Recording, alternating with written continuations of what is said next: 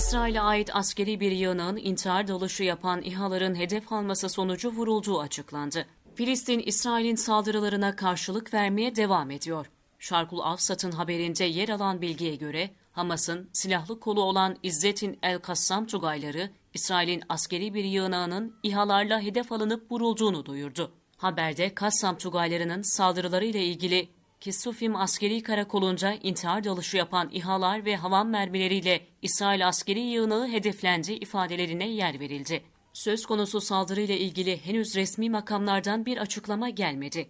İsrail ile Filistin arasında yaşanan çatışmada İsrail'in hava savunma sistemi olan demir kubbenin eskisi gibi etkili olmadığı değerlendirmeleri de yapılmıştı.